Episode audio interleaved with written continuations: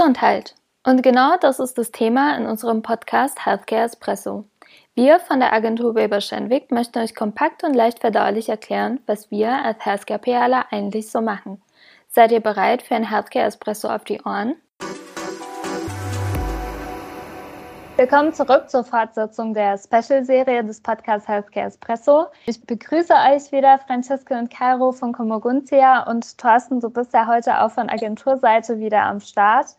Und in der ersten Folge haben wir ja schon ein paar Fragen zur Gesundheitskommunikation an sich beantwortet. Und heute gehen wir in die zweite Runde und werden über das Thema kreatives Arbeiten sprechen und gucken, ob wir die spannenden Fragen auch wieder so gut meistern können wie der ersten Folge. Hallo zusammen, ich lasse mich überraschen, was auf uns zukommt. Ich bin auch sehr gespannt. Deswegen würde ich auch sagen, Caro und Francesca, wir können auch loslegen. Ja, auch nochmal ein äh, kurzes Hallo von mir vom Komgunzia Verein.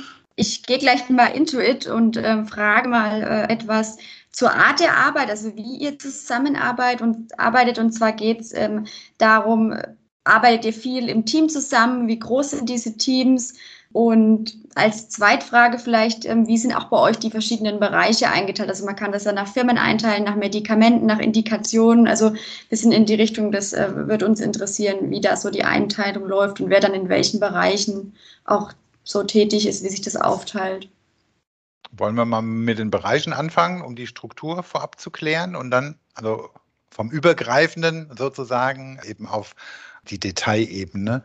Wir sind bei uns in der Agentur nach, ich würde mal sagen, hm, Expertisen und nach Branchen geclustert sozusagen. Hintergrund ist, dass wer auf Kunden arbeitet, die jetzt zum Beispiel alle aus dem Food-Sektor sind, logischerweise es Sinn macht, wenn man sich da eben auch austauscht über die neuen, was weiß ich, Food-Trends. Und das Gleiche gilt auch für andere Branchenexpertisen, ob es dann Tech ist, ob es Finance ist oder hier bei uns eben Healthcare beziehungsweise eben Gesundheitskommunikation. Das ist die eine Einteilung. Die andere Einteilung ist nach eben Expertise im Hinblick auf Kommunikationsdisziplinen. Also zum Beispiel gibt es ein größeres Team, das zusammen die Leidenschaft für Social Media zum Beispiel vereint oder für digitale Kommunikation oder auch für Printmedien oder Fernsehen oder Hörfunk. Also je nachdem, ähm, wo die Expertise liegt, da gibt es dann eben entsprechende Teams, wo es halt Sinn macht, dass sie sich austauschen. Rein vom regulatorischen her macht es logischerweise eben auch Sinn und so sind dann auch die Arbeitsgruppen strukturiert, dass man Kundenteams hat weil hier ist die Zusammenarbeit im tagtäglichen auf einem gleichen Kunden eben am allermeisten, also sprich die Schnittmengen sind am größten. Das heißt, wir sind also da größtenteils als Kundenteams aufgestellt, mit aber ein paar spezialisierten Clustern, die dann halt äh, beratend kommen, wenn es jetzt nur um Strategie geht, nur um Kreativität geht, nur um Social Media geht etc. Da gibt es dann auch Teams, die jetzt nicht einem Kunden zugeordnet sind, sondern die auf den verschiedensten Kunden arbeiten, dann aber nur dieses eine Feld bearbeiten, wie zum Beispiel Social Media. Genau, und zur Größe der Teams vielleicht auch nochmal aus der tagtäglichen Arbeit. Also die meisten von uns haben zwei Kundenteams, aber es gibt auch größere Runden und bei dem einen Kunden sind wir dann übergeordnet schon so um die sieben, acht Leute, dann aber auf verschiedene Indikationen oder auf verschiedene Produkte innerhalb des äh, Gebietes aufgeteilt. Und da sind wir dann auch im unterschiedlichen Austausch miteinander. Also mit manchen arbeitet man dann ganz viel im Printbereich zusammen und dann hat man vielleicht noch einen Ansprechpartner für die ganzen Online-Aktivitäten oder man macht das zu zweit, aber dann für alle Produkte. Also das klären wir auch oft nach Expertisen im Team ab. Und beim anderen Kunden ist es ja so, wie Thorsten, du das gerade auch besprochen hast, dass wir dann die Expertisen aus den anderen Clustern ranholen. Also aus dem täglichen Arbeit dann als Beispiel, wenn wir jetzt einen Editorial-Kalender erstellen für Instagram mit 30 Posts im Monat, dann teilen wir uns das auf, okay, wer schreibt die Texte oder wie viele Posts schreibe ich, wie viele Posts schreibt die Kollegin aus dem Social Team. Sie guckt dann quasi beim Check auf meine Inhalte, ist es social tauglich und ich gucke auf ihre Inhalte auf Healthcare Blick und schaue, dass das alles korrekt ist und den Regularien, die wir ja in der letzten Folge besprochen haben, dann auch entsprechen. Also es geht dann auch sehr viel Hand in Hand sozusagen. Genau, also je, je, nach Aufgabe eigentlich sind dann eben einzelne Teams zusammengestellt und das kann auch mal wechseln.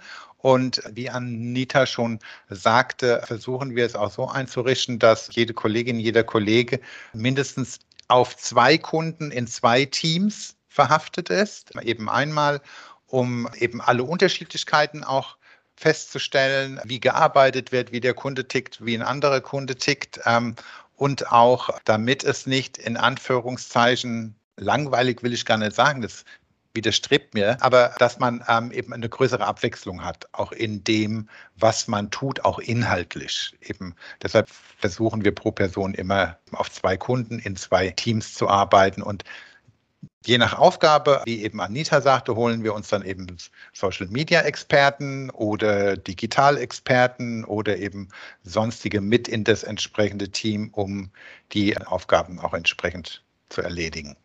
Ja, aber kann das dann auch passieren, dass man jetzt zum Beispiel zwei Jahre bei Weber Schendwick arbeitet und zwei Jahre für dieselben zwei Kunden?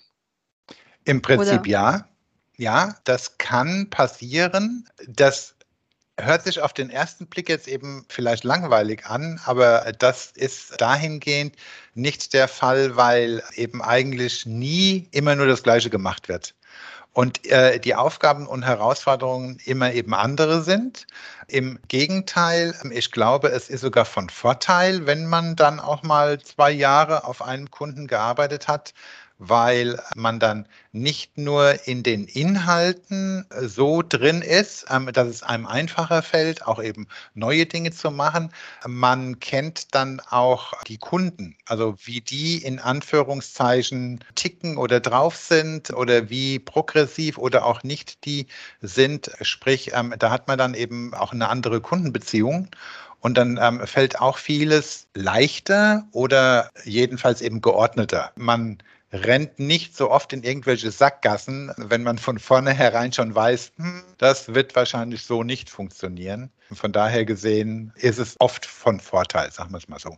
Auch bei einigen Kunden ist es dann so, dass wir nicht nur als Dienstleister gesehen werden, sondern tatsächlich als der verlängerte Arm des internen Teams. Das heißt, wenn Sie Probleme, Herausforderungen haben, dann holen Sie uns direkt mit ins Boot, weil Sie schon darauf vertrauen können. Dass, Sie kennen uns ja schon lange genug, um zu wissen, dass wir da auch wertvolle Insights oder Ideen nochmal dazu beitragen können, damit wir eine Lösung finden. Und es ist tatsächlich sehr schön, dass wir da auf einer sehr, auf einer Augenhöhe sozusagen arbeiten. Und gerade bei der strategischen Beratung ist es halt eben auch sinnvoll, wenn man eben auch direkt drin ist und weiß, was letztes Jahr gelaufen ist, was eben davor gelaufen ist, wie es weiterentwickelt werden soll. Das, das ist dann eben oft auch von Vorteil. Ja, es klingt auf jeden Fall äh, sehr spannend. Einmal die Einteilung eben nach Branche und Thema und ähm, einmal dann auch nach Kundenteams und dann auch, dass es recht viel auch Teamarbeit gibt und Absprache. Jetzt habt ihr ja auch viele verschiedene Aufgaben und ist es dann auch so, dass ihr alles in-house äh, macht oder habt ihr jetzt zum Beispiel für Grafiken oder Videos auch ab und an mal noch einen externen Dienstleister, was ja bei Agenturen eigentlich eher selten ist, aber gibt es das sowas trotzdem, dass das dann noch mit äh, reingezogen wird oder macht ihr das auch intern? Theoretisch können wir alles. Nein, wir können schon ziemlich viel, aber alles nicht. Wir haben intern spezialisierte Teams, auch im Hinblick auf die Umsetzung der Materialien, Maßnahmen, die wir eben angehen wollen. Also sprich, wir haben intern Videoexperten, Podcast-Experten, wir haben Grafiker intern, wir haben Strategen intern, wir haben Meinungsforscher in Anführungszeichen eben intern. Also wir haben intern schon ähm, viele Ressourcen.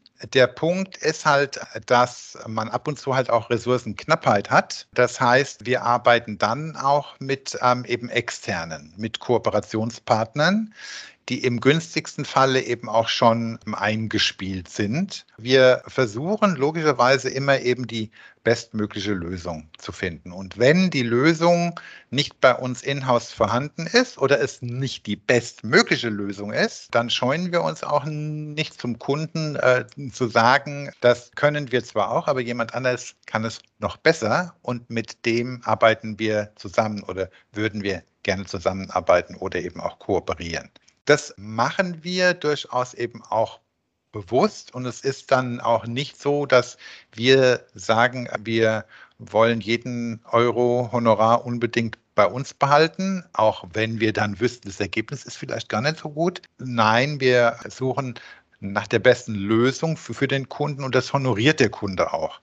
Und auf der anderen Seite, weil wir jetzt historisch gesehen als PR-Kommunikationsagentur auch immer von dem Inhalt kommen und von dem Content und Inhalt eben denken, sind wir jetzt bei vielen Kunden eigentlich die oder das, das Content Management per se und steuern eben auch andere Agenturen streckenweise.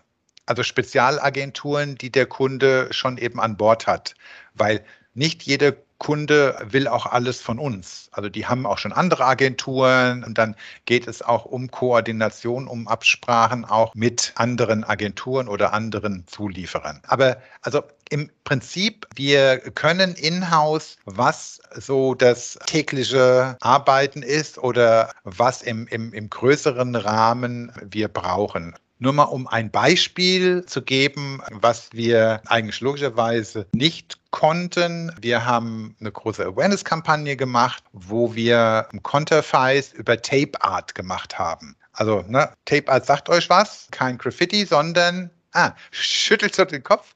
Tape Art ist im Prinzip, wo Bilder mit so Klebeband gemacht werden. Also riesengroße Bilder, die dann eben über Klebeband eben entstehen, also Tape Art. Und das, das passte super zu unserer kreativen Kampagne, zu unserer Idee.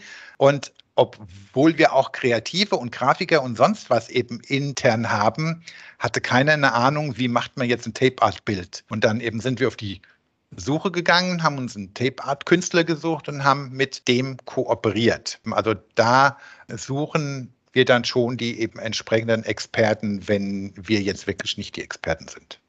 Es läuft dann aber auch Hand in Hand. Also gerade bei dieser Tape-Art-Geschichte weiß ich ja auch, dass dann halt die Kundenteam sozusagen immer im Austausch mit der Grafik war. Und der, die Grafik war immer im Austausch mit dem Künstler. Also das macht dann quasi mehrere Abstimmungsrunden auch bei uns, sodass wir dann immer einen Blick drauf haben oder eigentlich auch alle ein großes Team sind hier in der Agentur.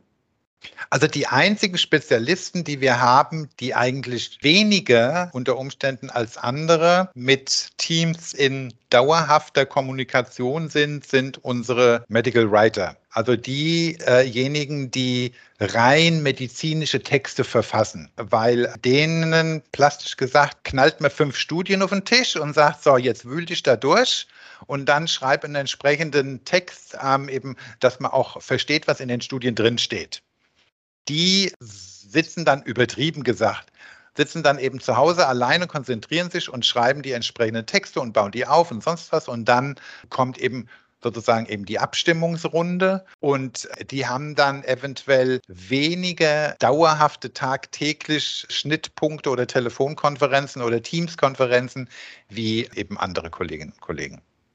Eben ansonsten Teamarbeit, viel reden, viel kommunizieren, sprechen hilft, sage ich immer gerade auch in Pandemiezeiten, ist schon, also kommunikativ sollte man schon sein. Ja, das stimmt. Ja, das ist besonders wichtig in der Branche. Ähm, ich habe noch mal eine kurze Nachfrage auch. Habt mhm. ihr auch intern dann ein Studio oder bestimmtes Equipment, womit ihr zum Beispiel auch mal mit dem Kunden ein Video dreht oder Bilder äh, macht, ähm, so Grundlagenbilder herstellt? Das ist vielleicht noch interessant. Also das gibt, ist bestimmt ja. eine Agentur jetzt größer als in dem Unternehmen sozusagen dann von den Ressourcen ja. her auch. Also wir haben Studio-Experten, also Leute, die auch beim Film und Fernsehen gearbeitet haben, die auch wissen, ähm, welche Regieanweisungen man gibt und sonst wo irgendetwas. Wir arbeiten da aber mit auch externen Aufnahmeteams zusammen. Wir haben auch intern eben eine Kamera, aber die externen Aufnahmeteams, warum? A, weil das flexibler ist und nicht wir unsere Leute querbeet quer durch die Republik schicken müssen, sondern dann holt man sich ein externes Aufnahmeteam vor Ort, die aber alle auch schon eben eingespielt sind. Und B, weil auch da der eben elektronische Fortschritt so schnell vorangeht, dass wir uns jetzt als Agentur nicht alle zwei, drei Jahre irgendwie, keine Ahnung, neues Equipment leisten können. Und die eben externen Partner, die dann halt auch viel für Film und Fernsehen machen, ähm, sind immer up-to-date. Also das Know-how ist intern da, aber gerade bei Film, sozusagen bei Drehs, arbeiten wir zum größten Teil eben auch mit externen zusammen. Und beim Podcast haben wir ja jetzt auch unter normalen Umständen würden wir jetzt auch mit unserem tollen Podcast-Equipment aufnehmen. Jetzt pandemiebedingt machen wir das über Teams, aber im Prinzip haben wir das tatsächlich dann auch hier mittlerweile in Frankfurt, weil wir für auch viele Kunden Podcasts aufnehmen und nicht nur unseren Healthcare Espresso. Aber Köln hat dann auch entsprechend ein Equipment. Also ähm, da kommen dann auch die entsprechenden Experten aus dem Studio einmal vorbei, zeigen uns, wie das geht und so können wir das auch uns intern aneignen, wie das alles funktioniert und einsetzen. Und es ist auch immer sehr wichtig, dass man ähm, eben Experten zumindest mit hinzuholt, selbst wenn man es schon zwei, dreimal eben gemacht hat, weil die dann immer noch so letzte Ideen, Tipps und Kniffs haben, äh, wo man vielleicht nicht eben unbedingt immer dran denkt. Erleichtert das Leben. Ja, das kann ich mir gut vorstellen. Also wir haben ja schon gelernt, die Kommunikation ist sehr, sehr facettenreich. Man mhm. muss kommunikativ sein und vor allem auch kreativ. Darüber hatten wir auch in der ersten Folge viel gesprochen, ähm, dass man auch in der Gesundheitskommunikation sehr, sehr kreativ sein darf und soll, was man vielleicht vorher nicht so dachte. Mhm. Und da ist auch interessant zu wissen, welche Methoden oder Tools ihr verwendet beim kreativen mhm. Arbeiten. Also ob es da ja bestimmte Sachen gibt, an die ihr euch hält. Also es es gibt ja die verschiedensten Kreativitätstechniken sozusagen. Die äh, haben wir, ich will nicht sagen alle, weil es gibt bestimmt 100.000, aber haben wir viele schon eben auch verwendet und ähm, eben ausprobiert. Dass die Technik kann einem helfen, sich mal komplett zu lösen von einem Problem oder eine andere Sichtweise anzunehmen. Aber eigentlich der Hauptpunkt, damit Kreativität überhaupt funktioniert und hört sich jetzt ein bisschen paradox an, ist Research am Anfang. Wie ich in der letzten Folge schon gesagt habe, kommt es eben auf die Zielgruppe an, auf denjenigen, dem wir etwas erklären wollen, der unsere Geschichte spannend und interessant finden soll. Und da ist die, die Frage, a, was interessiert ihn? Und wenn wir über ein Thema, über eine Erkrankung oder über eine Therapie sprechen, wollen wir logischerweise als ersten Schritt auch eben genau wissen, wo liegt denn wirklich das Problem des Patienten in seinem tagtäglichen Leben. Um das entsprechend zu verstehen, das ist eigentlich die, die, die Grundvoraussetzung, um sich da ein Stück weit eben auch nicht hineinfühlen zu können, aber um zu wissen, wo das Problem wirklich liegt. Und wenn wir dieses alles geklärt haben, dann geht es darum, wir verankern wir das Thema kulturell. Und das ist ein großer Punkt, weil dieser Kontext, der muss ja so gesetzt sein, dass es für den entsprechenden Empfänger Relevanz hat. Das heißt, wir schauen uns an, welche kulturellen Trends gibt es, wo wir eben aufsetzen können oder was müssen wir in Betracht ziehen, was passiert gerade in der Welt, in dem Umfeld, in dem Tag ein, Tag aus unserer Zielperson, um es möglichst relevant zu machen. Und das auch von inhaltlicher Seite. Und dann, wenn wir alles dieses wissen, fängt eigentlich erst die Kreativität an. Weil ähm, dann haben wir eben alle Rahmenbedingungen, können uns im günstigsten Fall in unsere Zielgruppe so ein Stück weit hineindenken. Und dann geht es darum, äh, wie können wir die Inhalte kreativ bearbeiten und rüberbringen, damit sie halt auch eben verfangen. Also Kreativität gibt es auch auf verschiedenen Ebenen. Also einmal, wie kreativ übersetze ich den Inhalt? Wie kreativ erzähle ich die Geschichte? Wie kreativ sind die Maßnahmen, mit denen ich die Geschichte erzähle und wie kreativ bekomme ich die Inhalte über verschiedene Kanäle an die Frau, an den Mann. Eigentlich so im Normalumgang Kreativität sagt und dann eben stellt man sich immer ähm, eben auch etwas Künstlerisches vor und wie bunt oder auch nicht bunt oder sonst was. Das ist ähm, eben eigentlich wie virtuos etwas ist. Und genauso ist es im Prinzip auch bei uns, dass wir da eben die kreative Idee suchen, also die Idee, die auch kreativ ausgespielt werden kann. Und die Idee besteht dann meistens aus einer Idee, die sich dann wie ein roter Faden durch alle Maßnahmen, das komplette Konzept, durch alle Inhalte eben auch durchzieht. Und das ist eigentlich der Punkt, wo wir mit Kreativität aufwarten müssen. Also der Punkt ist, wenn wir zum Beispiel eben wissen, dass wir äh, eine Patientengruppe eben ansprechen wollen, die eigentlich sehr passiv sind, die sich im Prinzip, ich will jetzt mal sagen, nicht mit ihrem Schicksal abgefunden haben, das wäre das falsche Wording, die aber einer an einer Erkrankung leiden, die auch über die Jahre gesehen immer schlimmer wird, aber die sozusagen, weil dieses Fortschreiten ja schleichend ist, das bekommt man ja ne, als Betroffener tagtäglich immer so einen ganz kleinen Schritt. Und das merkt man im Prinzip eigentlich erst, ähm, wenn man dann eben zwei Jahre zurückschaut eben und denkt, huch, es ging mir mal viel besser. Also man nimmt viel dann eben eigentlich auch an. Und dann ist zum Beispiel unsere Frage, wie können wir diese, diese Personengruppen wieder aktivieren? Wie können wir denen wieder Mut machen? Wie können wir zu denen sagen, hört mal zu, wir verstehen zwar, wie das kommt, wie ihr euch fühlt, aber wir wollen versuchen, mit euch zusammen da irgendetwas dran zu ändern und wir wollen ein bisschen aktiver werden. Und dann ist die kreative Aufgabe, welche Idee und mit welchen Maßnahmen kann man die Leute wieder aktivieren und motivieren. Vielleicht hier als Ergänzung auch, also wir sind ja auch eine große Netzwerkagentur. Das bedeutet, wenn wir jetzt diese Kreatividee suchen, dann sitzen wir nicht hier in Frankfurt und überlegen alleine, nee. sondern dafür haben wir die Experten, die für uns dann kreativ werden und sich austoben können. Ich habe das jetzt bisher zweimal, glaube ich, mitgemacht. Äh, einmal beim Pitch, dazu hatten wir ja auch mal schon mal eine Folge aufgenommen, wo wir ja auch im Vorfeld dann schon mal so diskutiert haben, äh, geguckt haben, was ist die Ausgangslage. Und dann wurde ein Creative Brief, also ein, ein Briefing, eine Aufgabenstellung äh, für unseren kreativen Kollegen erstellt. Und dann haben sie uns irgendwann, ich glaube nach ein, zwei Wochen, ihre Ideen präsentiert. Das waren mehrere und dann haben wir gemeinsam eine Entscheidung gefunden, okay, welche Idee nehmen wir und so haben wir dann weiter unseren Pitch oder unser Jahreskonzept, was auch immer, ausgearbeitet.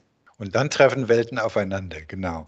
Genau. Ähm, weil, weil, weil in dem Entscheidungsfindungsprozess sitzen dann alle einem Tisch, beziehungsweise eben vor Teams und bringen dann alle Aspekte ein, beziehungsweise dann müssen alle Dinge eben auch beachtet werden. Also sowohl das Inhaltliche als auch das ähm, Fachliche, das Sprachliche im Hinblick auf die Kommunikationskanäle, die Maßnahmen. Ist es überhaupt umsetzbar? Man kann die schönste Idee haben, wenn sie nicht umsetzbar ist oder nicht realistisch ist oder wenn der Kunde sie nicht bezahlen kann, nutzt es auch nichts. Also da gibt es dann in diesem Entscheidungsfindungsprozess sehr spannend, gibt es auch hitzige Diskussionen. Aber das ist dann halt eben eine Diskussion auf fachlich schon hartem Niveau. Aber wir haben uns trotzdem alle gern. Ja. Und das ist ja auch der Sinn am Brainstorm, dass man einfach mal alles raushaut, was man gerade so im Kopf hat. Richtig. Ich finde, das beruhigt einen auch so ein bisschen als ähm, Studierende zu wissen, dass Kreativität einfach ein Prozess ist, der auch Zeit dauert und sich entwickeln muss ja. und man nicht irgendwie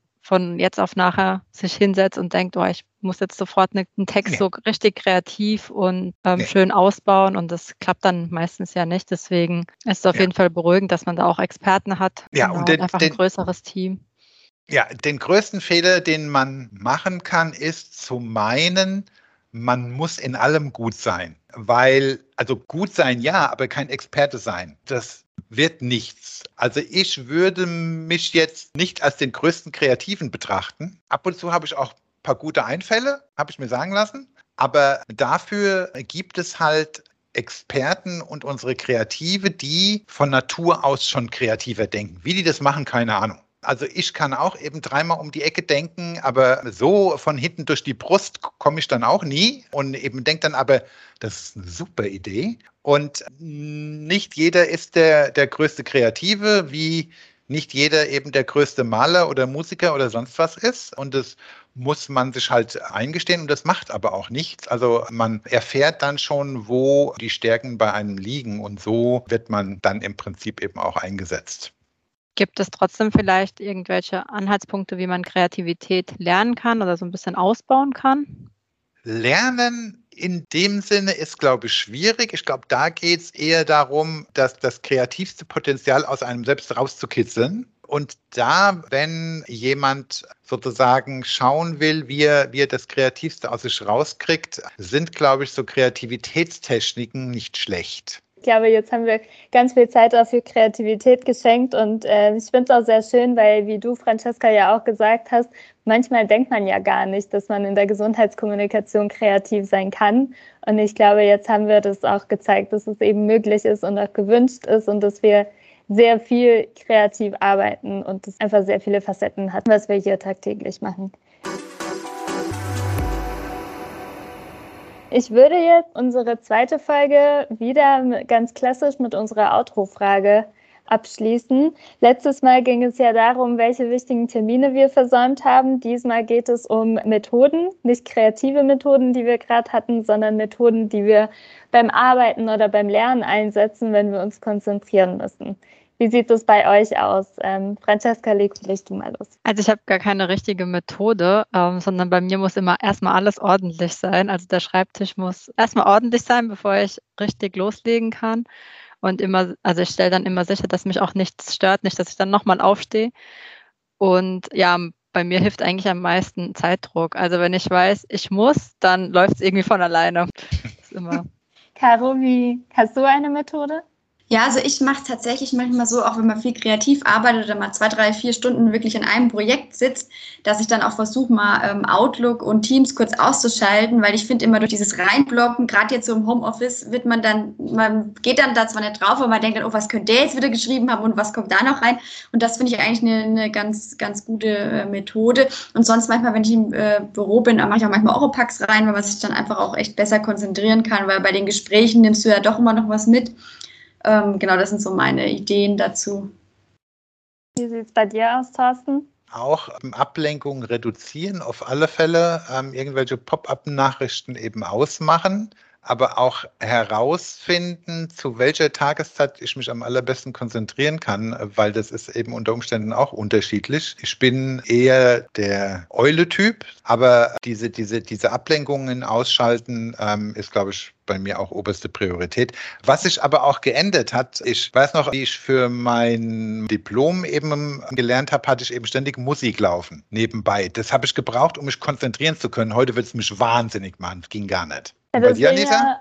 Auch ähnlich. Also einmal, wenn ich mich wirklich sehr, sehr, sehr konzentrieren muss, dann mache ich auch Teams auf mich stören und keiner soll mich anrufen. Outlook mache ich aus und dann arbeite ich das ab, was abgearbeitet werden muss. Musik kann ich im Normalfall auch gar nicht hören, wenn ich arbeite, aber wenn ich mich konzentrieren muss, und ihr dürft jetzt nicht lachen, ich höre dann Techno. Tatsächlich, weil das ja immer so regelmäßig, also das ist so monoton Und irgendwie kann man da komplett darin vertiefen und dann kann ich voll gut arbeiten.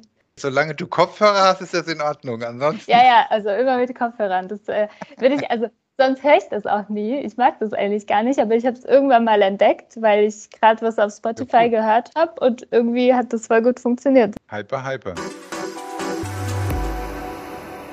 Wir sind am Ende unserer zweiten Folge und wir werden in der nächsten Folge tatsächlich ein bisschen von der Kreativität wegkommen und nochmal das Thema Bewerbung und ja, Einstieg bei uns in der Agentur nochmal thematisieren. Vielen Dank, dass ihr heute dabei wart für die schöne Folge und wir hören uns. Macht's gut.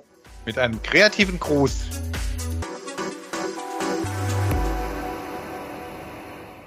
Du findest unsere Inhalte spannend und kannst dir vorstellen, unsere Teams im Bereich Healthcare zu unterstützen?